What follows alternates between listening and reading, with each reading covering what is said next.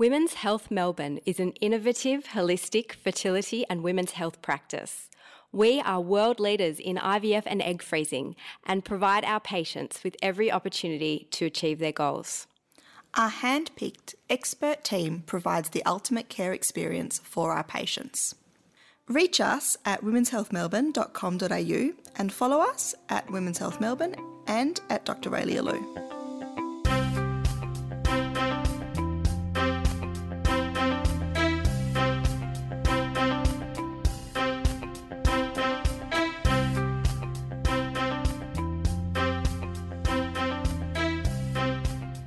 Hello, and welcome back to Knocked Up, the podcast about fertility and women's health. You are joined as always by me, Jordi Morrison, and Dr. Raelia Lew, CREI fertility specialist.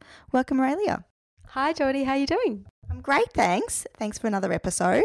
This one's a good one. It's something that is real bread and butter to me, things that I do every single day with my hat on as a reproductive endocrinologist and fertility specialist and IVF doctor. It's an episode about embryo transfers it turns out there are many different types, or several different types.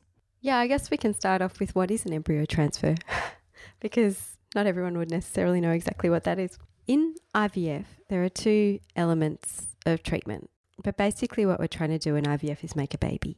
And the earliest stage of fetal life is called an embryo. The first stage of IVF is a stimulated cycle where we give medications to ask a woman's ovaries to produce multiple eggs. We extract those eggs, we fertilize them with sperm, and the result, we hope, are some embryos. And we usually culture embryos in the laboratory for either transfer or for freezing. And over the years, our practice has changed quite a lot as IVF doctors in the way that we transfer embryos. It used to be when I started studying to be an IVF doctor, the majority of embryo transfers were happening actually on day two or three after fertilization when embryos were somewhere between two cells and, and eight cells. These days, we tend to do the majority of embryo transfers once the embryo reaches the stage of blastocyst, which is about day five to seven of development. We, we tend to do the transfer only on day five in a stimulated IVF cycle if we do a transfer in a stimulated IVF cycle. That's one of the types we'll talk about today.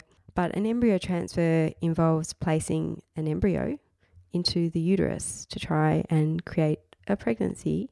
And we do that for most people with them awake.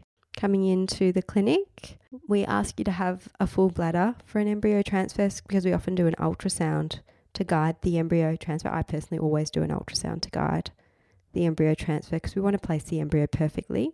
Perfectionists like myself wish the embryo to be about a centimetre from the fundus of the uterus, the top of the uterus, in the thickest area of the uterine lining. And we place a tiny little guiding tube through the cervix, and then the embryo is loaded in an even tinier little tube that goes through the outer tube, and that's called an embryo transfer catheter. And the embryo is placed in the womb in a little well of fluid, often with a little bit of what we call embryo glue, which is hyaluronic acid to help the embryo stick.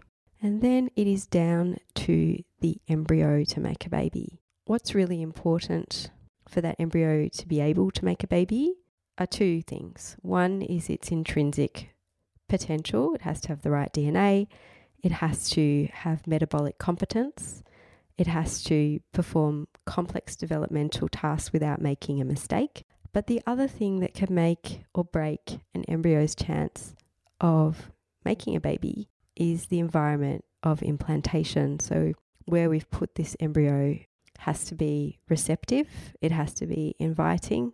And if the environment of the uterus is in any way hostile, that makes life a lot dif- more difficult for the embryo to successfully implant. And so there are different types of embryo transfer cycles. Why are there different different types? Our practice has really evolved quite a lot in IVF. When IVF was first invented in humans, which was only in the very late 70s and early 80s, we had lots of missing pieces of the puzzle, and we still do have lots of missing pieces of the puzzle. But over the last few decades, we've been putting pieces of the puzzle together. Uh, the last four decades of IVF, that things have been evolving. So, the oldest IVF baby in the world is one year older than myself. Well, I guess we have to say mid 40s now, don't we? in her early to mid 40s. In terms of lab development in that time frame, the first scientists who made IVF embryos, they didn't know how to freeze them. They didn't know how to freeze them and they couldn't survive freezing. And they didn't know how to culture them either. So culture techniques have just been so phenomenally advanced in the last 40 years of IVF. We have amazing incubators now. We have culture media that you can buy perfect media off the, as an off the shelf product. Labs used to mix their own media that they used to grow embryos in and we've learned a lot about what embryos need to thrive and survive outside the body. But in the early days, embryos used to be put back pretty much straight away as quickly as possible. And because the embryos were at risk of being lost if they weren't transferred because we couldn't effectively freeze them, IVF doctors used to put multiple embryos back at a time. We knew that not every embryo would make a baby. That's the case now to this day. But that's why IVF got a rep for twins and triplets and quads and whatnot that we have been struggling to correct for many decades. It used to be always that an embryo was replaced in a stimulated cycle for that reason. A stimulated cycle refers to the cycle that we give medications to the woman to collect her eggs. Just historically has been an expectation that an embryo transfer would happen most of the time in a stimulated cycle. What we've learnt over the past decades where we've got really good at freezing embryos and really good at culturing embryos out in the lab is that there are really great disadvantages to transferring an embryo in a stimulated cycle for a lot of people, and that for many women, actually the best thing is not to have a transfer in a stimulated cycle at all. There are certain risks in IVF that we combat when we ask a woman's ovary to make lots and lots of eggs in one month, and one of them is called ovarian hyperstimulation syndrome. It's actually quite a serious problem it used to be even more of a problem in the past because as IVF technology has evolved, we've actually, luckily, and my generation are very spoiled and privileged to have access to really safe drugs to treat our patients. But back in the day, those weren't on the table. And so the old fashioned drugs and certainly an HCG trigger, which is used to be the only type of trigger we had in IVF, is a major, major risk factor for hyperstimulation syndrome. A woman can get really sick with that We've covered it extensively in, a, in another episode. That's one, one risk of a fresh transfer in a stimulated cycle. But another risk is that we're putting our precious embryo, our most beautiful chance of making a healthy child, into this really zooped up, hormonally overcooked, hostile environment because the woman's had hormone levels that are 10, 20 times what they should be in an ideal implantation environment. The pendulum has kind of swung, and a lot of us believe as fertility specialists that for some women the best thing to do is actually to freeze their embryo and separate the cycle out into an embryo making enterprise and then idealize the environment for implantation in another cycle. Stimulated cycle embryo transfer has really a lot of cons and there are good reasons not to do it for a lot of people. So, if we're not doing it in a stimulated cycle, what are our other options? What are some other cons of transferring an embryo in a stimulated cycle? In a stimulated cycle, we know that the pattern of progesterone rise is really weird compared to a different cycle type. Firstly, the progesterone rise is premature, and then it goes to a really artificially high level after an IVF trigger. And then progesterone production plummets, and the corpus luteum which is the follicle that makes progesterone after an egg has been either released or collected, it becomes deficient in the context of the stimulated IVF cycle. This always happens to every single person. And for that reason, if we don't give a lot of progesterone as a drug, an embryo will always fail in that context. One disadvantage of a stimulated cycle embryo transfer is we have to use a lot of artificial progesterone in the context of coming down off the stim hormones, that can make someone really, really labile, moody, bloated, uncomfortable, and upset. So it kind of adds to the hormonal trauma of IVF. And another disadvantage I feel of a stim cycle transfer is that it's kind of out of the frying pan into the fire for the patient because there's a lot of uncertainty that reveals itself during the embryo culture process of IVF. And that follows on from some uncertainty in the phase where they're getting ready to collect eggs. When a woman's in stimulation, she's having scans, she doesn't know how many eggs are going to be collected. The follicles generally give us an idea, but it's not exact. She finds out how many eggs have been collected on the day of her egg collection, but then it's always the way that only 50 to 70% of the eggs will fertilize, and only about 50% of those fertilized early embryos will make it to be a day five embryo. So there's a lot of uncertainty and with it a lot of anxiety, which I find that when patients separate out the embryo transfer to another month, you know, it's a lot easier for them emotionally because they know they've got an embryo to transfer and they're not stressed in the lead up. Okay, so moving on to frozen embryo transfer, what are our options here? So there are four different ways of doing a frozen embryo transfer. The first way is a natural cycle transfer with no intervention whatsoever. So, with a natural cycle transfer, we are actually relying on the woman's own body and her own hormones to dictate when the embryo goes back, and we're not giving any drugs. A completely natural cycle transfer is best for a woman who has a regular menstrual cycle. It's pretty tricky if she doesn't. And what we do is we bring her in just before we think she's going to ovulate, and we start doing daily blood tests to figure out when she naturally ovulates to the best of our ability as exactly as possible. And then once we know when the right day to put the embryo in the womb is, we take the embryo out of the freezer and put the embryo back inside the uterus and let nature take its course. A variety on this theme is called an augmented natural cycle. I actually favour an augmented natural cycle over a completely natural cycle for a couple of different reasons. Mainly patient convenience just to be able to plan our days and plan our lives and not subject the patient to so many blood tests. With an augmented natural cycle, when the woman comes in and has a ultrasound and we see that there's a follicle ready to go, she hasn't yet ovulated and she's got a lovely lining and really the scene is set but we're just waiting for that hormonal surge to happen and we're not quite sure if it'll be today or tomorrow. What we sometimes do is give a trigger, and that is a one off injection that make sure that the cascade of ovulation happens at a time that we predict it's going to happen.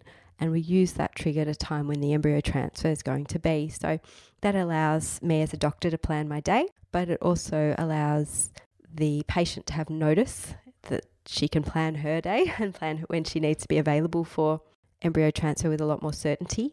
And it allows us to get the timing right because when we do blood tests to estimate when the ovulation surge is happening, it's, it's a guesstimate. Whereas when we give a trigger, we know exactly when we gave that trigger. So it's just more precise. The other thing that I often do in an augmented natural cycle is give a little bit of progesterone support. The analogy I use for patients when I talk about the corpus luteum, the corpus luteum is the progesterone making factory from which the egg is released in the cycle that we're talking about, is that if you make orange juice from oranges, not every orange is as juicy as every other orange. Not every corpus luteum is as good at making progesterone as every other corpus luteum. And we're putting, back a, a really nice embryo. We just want to make sure that the environment is as good as it can be, better than nature intended. And so we give a little bit of extra progesterone just as a belt and braces approach to make sure that the body's got enough because progesterone is an aptly named hormone. It's the pro pregnancy hormone and it helps a pregnancy to stick. So making sure the levels are adequate is really important. The augmented natural cycle is one of my favorite cycle types in IVF for frozen embryo transfer. I always think the body is very clever. As doctors, we're trying to understand, emulate, and manipulate body processes. But you know, every every year of my practice, I learn new things. So there's always things that we don't know yet, and I think the body, the natural cycle, should be honoured and it's a beautiful way to transfer embryos. One of the downsides to a natural cycle is that embryo transfer can happen seven days a week. Sometimes we try and schedule a natural cycle by giving a tiny little bit of additional augmentation. Sometimes we use what's called a GnRH antagonist for a couple of days in the cycle just so that we can time your embryo transfer at a time where your scientist and doctor can, can do it. But um, it's mainly leaving it to nature still. And minimal intervention in terms of medications to the cycle. The other type of cycle where we try and achieve the same things but just needs a little bit of medication is when someone doesn't have a regular natural cycle. So, like, hey, I'd love to have a natural cycle transfer, but where's my natural cycle? I've got PCOS. I don't ovulate regularly. So, I might be waiting three months for an ovulation, and that's not very fun. So, an ovulation induction cycle can also be used to prepare an ovulation and a uterine lining for an embryo transfer. This can use medications ranging from letrozole to clomiphene to FSH itself, follicle stimulating hormone. The goal of medications are to achieve an ovulation, and from there, it's exactly the same as a augmented natural cycle.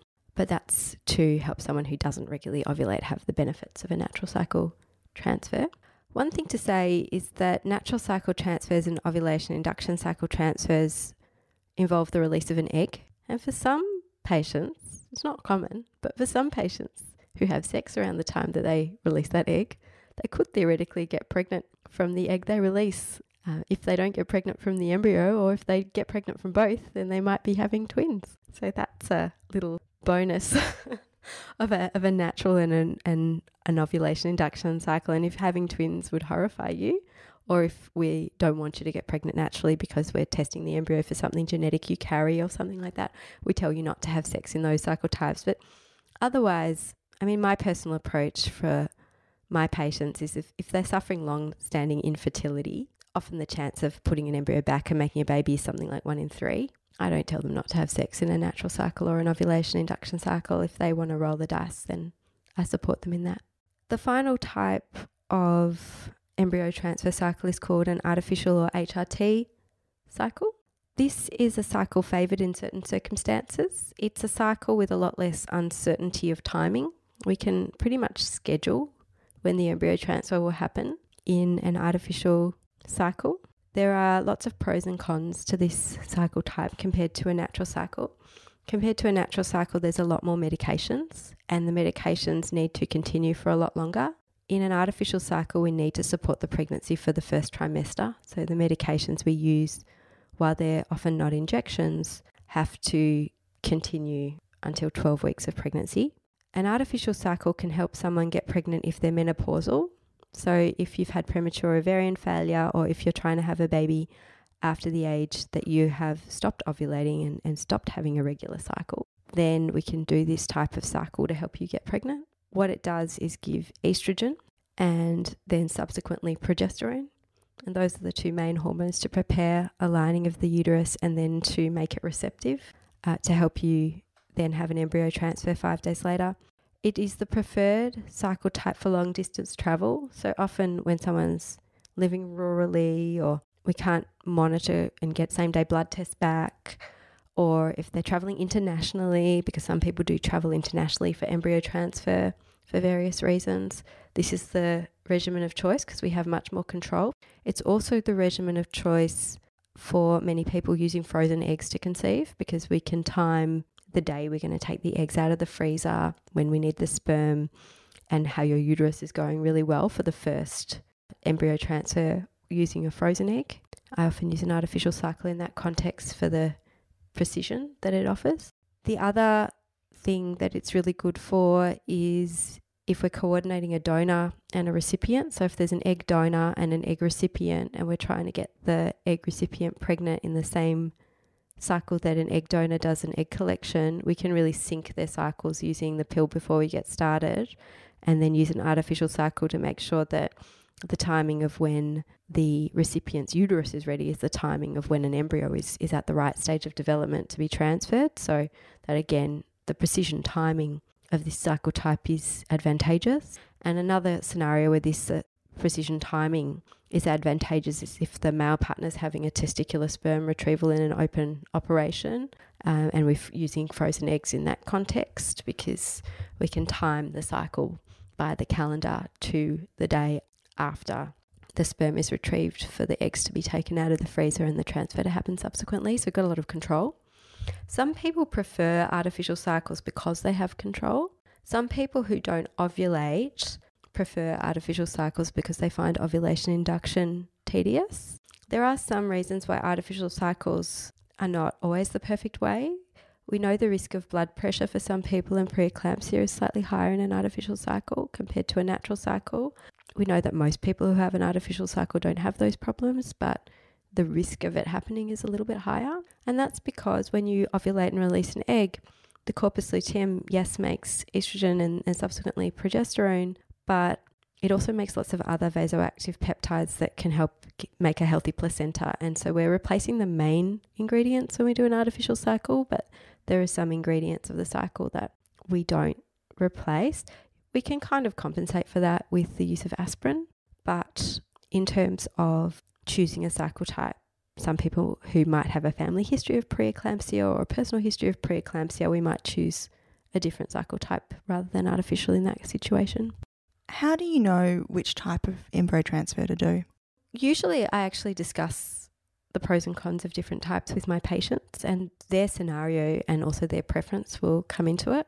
I would say the majority of my patients do an augmented natural cycle because there are lots of advantages of that cycle type, but equally, I do quite a lot of artificial or hormonally supported cycle types for the reasons we discussed. And sometimes it's just patient preference, they just prefer one way versus the other um, which is fine. It, it's really important to say that when you take out of the mix the fact that when you ovulate, you could get pregnant from the natural ovulation, uh, the chance of pregnancy in each of these cycle types is, is very, very similar to the point where there's absolutely no clinical difference. So, no cycle type is better than any other cycle type. And it really comes down to clinical relevance and patient preference. Thank you so much, Raelia. Really interesting. Who knew there were so many types of embryo transfer? I think one really important thing about how I practice IVF and about IVF in general is that nothing is a cookie cutter experience, and every treatment should be individualized to the need of each individual patient. There's lots of ways of solving the same problem, and in choosing our solution, we have to take individual patient factors into account. To support Knocked Up, leave us a review or recommend to a friend. Join us on Instagram at Knocked Up Podcast and join Raelia at Dr. Raelia Lew. And email us your questions to podcast at womenshealthmelbourne.com.au.